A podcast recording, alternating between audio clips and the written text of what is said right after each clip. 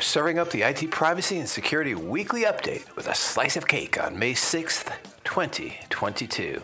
This week, we start with flying bananas before traveling through Spain, China, Russia, Nigeria, and Austria to get a visual carbohydrate count. We consider the secure tweet, break and break into more phones, set new attack records, and nick a few scientists. We find China hacking Europe, the US and UK hacking Russia, Russia hacking Ukraine, and someone hacking Spain. Then we end with a quote of the week that only a mother could love. This is the BitPass Woo, best information technology, privacy, and security weekly update yet. So grab your friends and let's faff, focus, act, and follow through. Our first global story comes to us from The Verge. Wait! A banana colored drone just landed on that guy's hand! More than five years after it released Spectacles, Snap is back with the second hardware product, and this time it flies. Yes, Snap made a drone called Pixie. The small yellow puck takes off from your hand, follows you around, and captures video that can be sent back to Snapchat.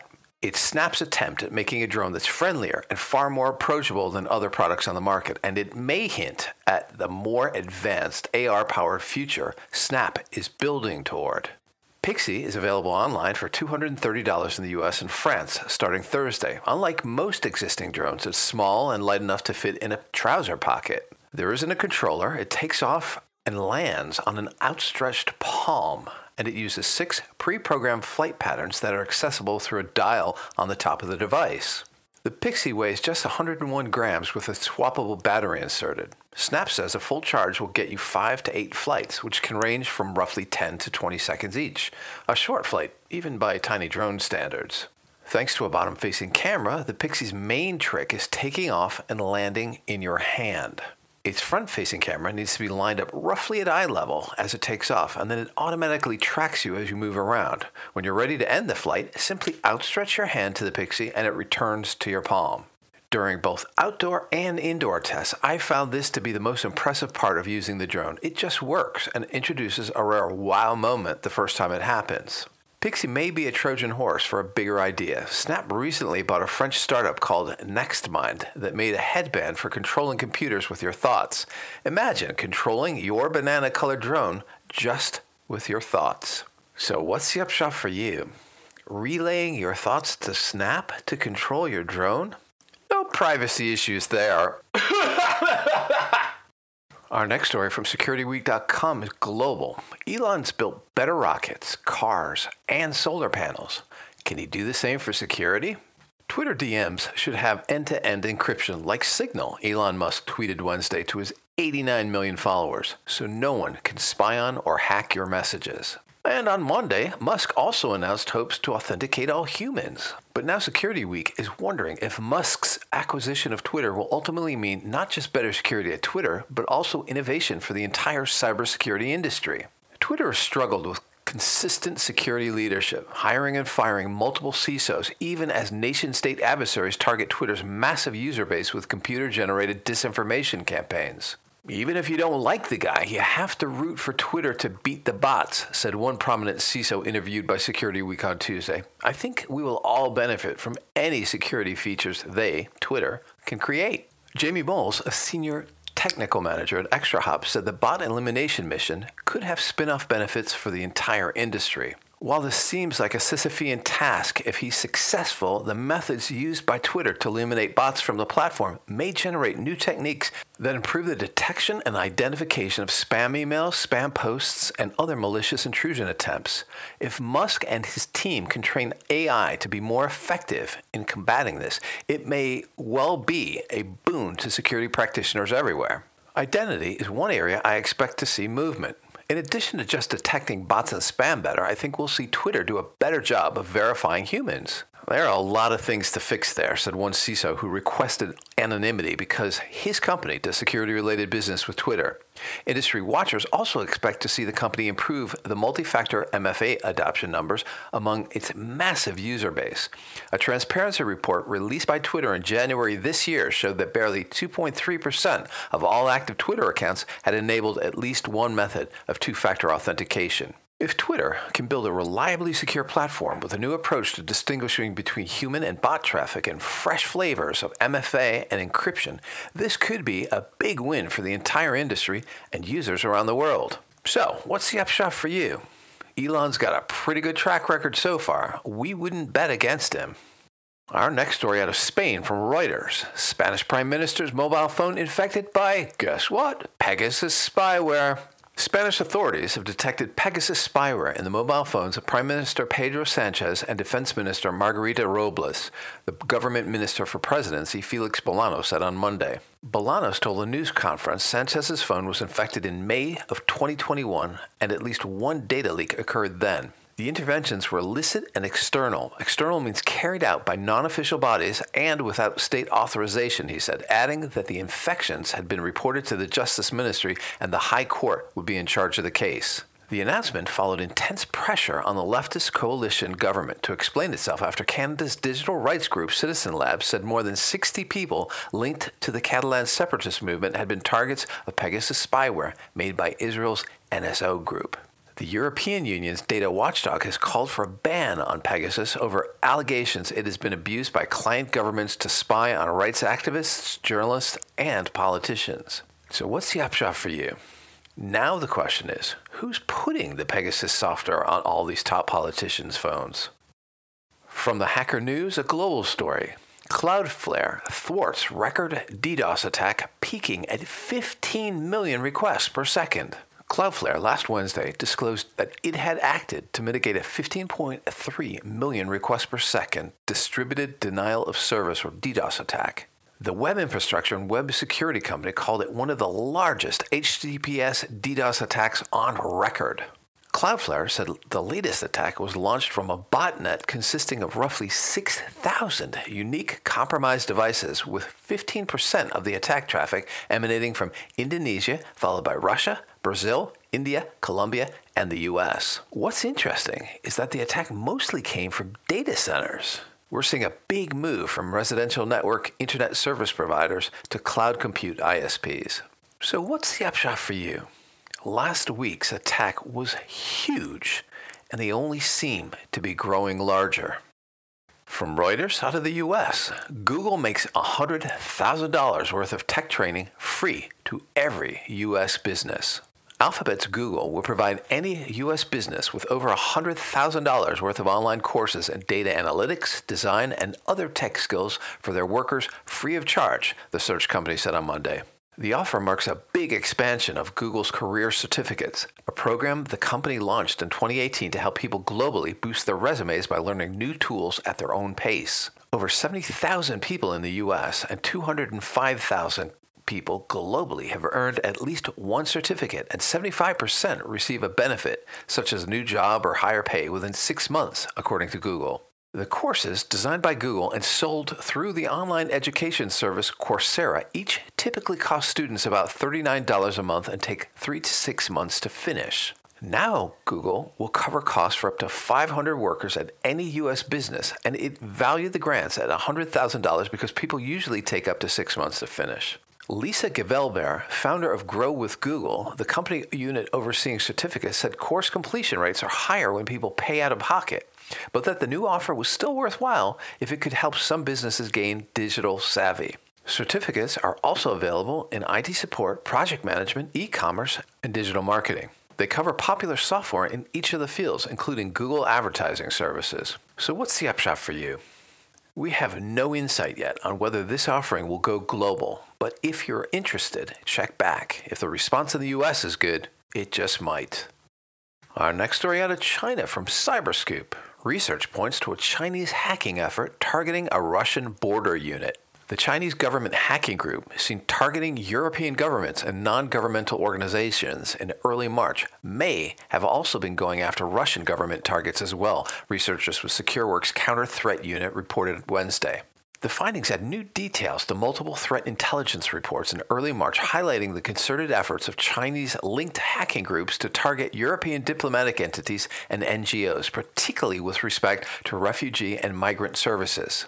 At the time, researchers with Google's threat analysis group and cybersecurity firm Proofpoint noted the activity and associated it with Mustang Panda, a Chinese government linked hacking group. The two teams' assessments differed slightly on whether it reflected long standing targeting or a shift based on new intelligence needs related to Russia's invasion of Ukraine. The war in Ukraine has prompted many countries to deploy their cyber capabilities to gain insight about global events, political machinations, and motivations, the researchers wrote. This desire for situational awareness often extends to collecting intelligence from allies and friends, which could explain why researchers detected what appears to be an attempt by China to deploy advanced malware to computer systems of Russian officials. So, what's the upshot for you? Researchers found the malware embedded in a malicious file opened a decoy document in English that discussed refugee and migrant pressures on countries bordering Belarus and European Union sanctions against Belarus at the beginning of March 2022. Our next story is global from The Verge. Mental health apps have terrible privacy protections, a report finds. The vast majority of mental health and prayer apps are exceptionally creepy. Jen Caltrider, the Mozilla Privacy Not Included guide lead, said in a statement. They track, share, and capitalize on users' most intimate personal thoughts and feelings, like moods, mental state, and biometric data. In the latest iteration of the guide, the team analyzed 32 mental health and prayer apps. Of those apps, 29 were given a privacy not included warning label, indicating that the team had concerns about how the app managed user data. The apps are designed for sensitive issues like mental health conditions, yet collect large amounts of personal data under vague privacy policies, the team said in a statement. Most apps had poor security practices, letting users create accounts with weak passwords despite containing deeply personal information. So, what's the upshot for you? Wow. Take one of the most vulnerable segments of society and completely exploit them. If things are getting you down, you may be better off talking to your plants. At least you won't have privacy concerns. As physical goes cyber, warfare is taking on a new tone. This out of Russia and Ukraine from AP News. A chilling Russian cyber aim in Ukraine. Digital dossier. If Russia is successful at taking control of more of eastern Ukraine, stolen personal data will be an asset. Russian occupiers have already collected passport information, a top Ukrainian presidential advisor tweeted recently. That could help organize separatist referendums. Ukrainian agencies breached on the eve of the February 24th invasion include the Ministry of Internal Affairs, which oversees the police, National Guard, and Border Patrol. A month earlier, a national database of automobile insurance policies was raided during a diversionary cyber attack that defaced Ukrainian websites. The hacks, paired with pre war data theft, likely armed Russia with extensive details on much of Ukraine's population, cybersecurity and military intelligence analysts say. It's information Russia can use to identify and locate Ukrainians most likely to resist an occupation and potentially target them for internment or worse. The idea was to kill or imprison these people at the early stages of occupation, Victor Zhora, a senior Ukrainian cyber defense official, alleged. Ukraine, for its part, appears to have done significant data collection too, quietly assisted by the US, the UK, and other partners, targeting Russian soldiers, spies, and police, including rich geolocation data. Demedyuk, the top security official, said the country knows exactly where and when a particular serviceman crossed the border with Ukraine, in which occupied settlement he stopped, in which building he spent the night, stole and committed crimes, on our land. We know their cell phone numbers, the names of their parents, wives, children, their home addresses, who their neighbors are, where they went to school, and the names of their teachers, he said. So, what's the upshot for you? To drive this point home, follow the link to hear Ukrainian authorities inform a Russian soldier's wife that the package she received from her husband was full of artifacts he stole from civilians he murdered. The next U.S. Russian story from Cyberscoop. The U.S. State Department announces a $10 million bounty for Russian intelligence hackers behind NotPetya. The State Department announced Tuesday that it's offering a reward up to $10 million US for information leading to six Russian intelligence hackers responsible for the infamous 2017 NotPetya malware. That malware knocked out Chernobyl's radiation monitoring system and did more than 1 billion US in damage to a number of US organizations according to a federal indictment. It noted that the malware damaged the computers of hospitals and other medical facilities in western Pennsylvania, a large U.S. pharmaceutical manufacturer, and other U.S. private sector entities. The U.S. State Department identified the suspects as six GRU officers, calling them members of a conspiracy that deployed destructive malware and took other disruptive actions for the strategic benefit of Russia through unauthorized access to victim computers. The men operated inside the Sandworm unit of Russian intelligence, known as an unusually skilled hacking collective. So, what's the upshot for you? Anyone with information on the suspects can report it via the State Department's Tor based tips reporting channel. A Tor browser is required. But just remember if you get the reward, the first two rounds of beer are on you. Our next story, also out of the US and Russia, from MSN.com. The US seeks to poach Putin's top scientists by reducing their visa requirements. The Biden administration has a plan to rob Vladimir Putin of some of his best innovators, reports Bloomberg, by waiving some visa requirements for highly educated Russians who want to come to the U.S., according to people familiar with the strategy. One proposal, which the White House included in its latest supplemental request to Congress, is to drop the rule that Russian professionals applying for an employment based visa must have a current employer. It would apply to Russian citizens who have earned master's or doctoral degrees in science, technology, engineering, or mathematics in the U.S. or abroad, the proposal states. A spokesman for the National Security Council confirmed that the effort is meant to weaken Putin's high tech resources in the near term and undercut Russia's innovation base over the long run, as well as benefit the U.S. economy and national security. Specifically, the Biden administration wants to make it easier for top tier Russians with experience with semiconductors, space technology, cybersecurity, advanced manufacturing, advanced computing, nuclear engineering, artificial intelligence, missile propulsion technologies, and other specialized scientific areas to move to the U.S.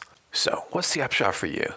The Biden administration officials have said that they've seen significant numbers of high skilled technology workers flee Russia because of limited financial opportunities from the sanctions the U.S. and allies have imposed after Putin's invasion of the Ukraine. These relaxed visa requirements would be in place for four years.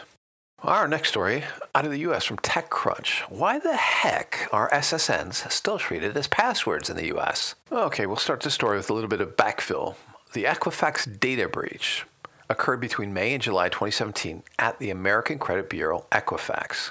Private records of 147.9 million Americans, along with 15.2 million British citizens and about 19,000 Canadian citizens, were compromised in the breach, making it one of the largest cybercrimes related to identity theft. When I moved to the US a couple of years ago, my friends made sure that I knew I had to keep my social security number secret and hidden when I started opening a bank account and set up a cell phone plan, it became obvious why. All sorts of institutions that really should know better are treating this string of numbers as a password. There's a huge, glaring problem with that. I maintain that Equifax should receive the corporate equivalent of capital punishment for allowing this to happen, but 145 million Social Security numbers were stolen by hackers, which means that the Social Security numbers, yes, the same numbers that are being treated as passwords for about half the US adult population, are out in the wind. We've gotten used to passwords by now, but at least in most cases, passwords can be changed when they're hacked. Your social security number? Not so much. If your SSN leaks just once, you're stuffed. So, what's the upshot for you?